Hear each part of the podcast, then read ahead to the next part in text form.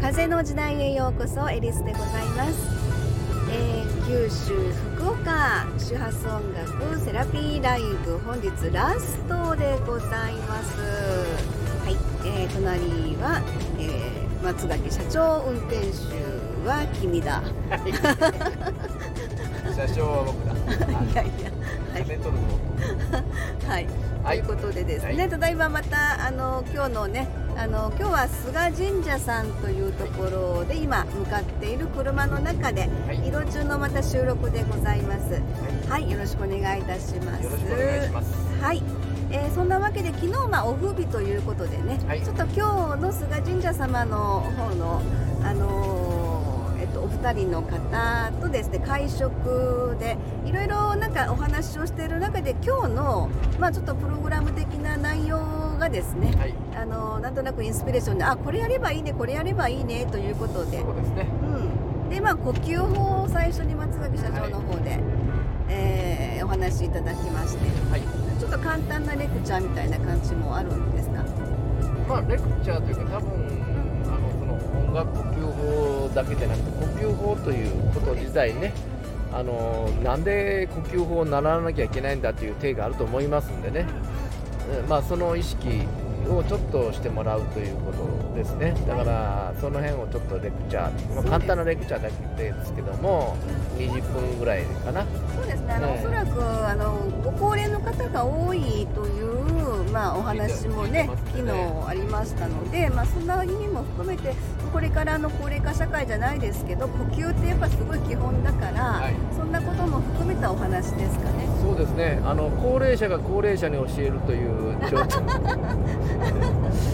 そういう状態になりますけどもあのまあねいろいろとその辺をあの知ってることをねあの共有できてればいいかなと思いますね。すね。はい。はいまあ、あのなんか昨日ちょっとあの、えーメッセンジャーでメッセージいただいた、えー、周波数音楽ライブにご参加いただいたお客様からメッセージいただきましてでその方に私お返事した中で、はい。あのー今世で、まあ、同じタイミングで今一緒に生きている、まあ、仲間という風な表現でなんかピンときてその言葉で返信をしたらですねすごくなんかすごくその言葉がピンときましたっていう風に言っていただいて。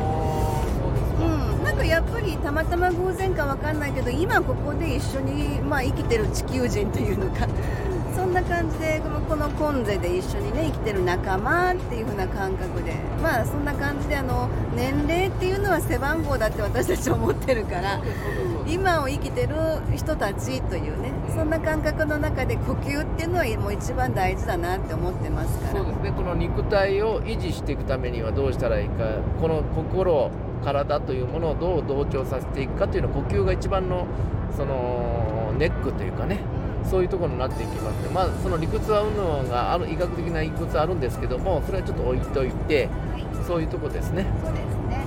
まああのーそんなんでその後に周波数音楽ライブということでかなり深く入るんじゃないかなというふうにも思ってます。呼吸が整うということでね。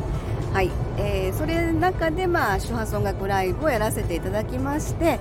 えー最後はなんかいろいろちょっとお客様のあのどうだったかっていうご感想もねあの聞けたらすごく嬉しいなと思ってますね。はい、えーそんなんで今日は、えー菅神社様ということで、はい。私今日はですね、えー、と熊野の奉納演奏の時に、えー、と来ました、えーなんだ？衣装。衣装で今日は臨もうと思っております。ちょっとパリッと、えーなんかね。はい、気を引き締めて、えー迎えたいと思いますので、はい、じゃあまあ今日はえっ、と八幡市？北九八幡西ですあ八幡西？北九州市？八幡西。区はい。の菅神社さんにレッツラゴーということで、はい、えー本日ラストの、えー周波数音楽セラピーライブ福岡バージョンでございます。はい、ありがとうございました。はい。失礼いたしはい、じゃあ次回の収録まで失礼いたします。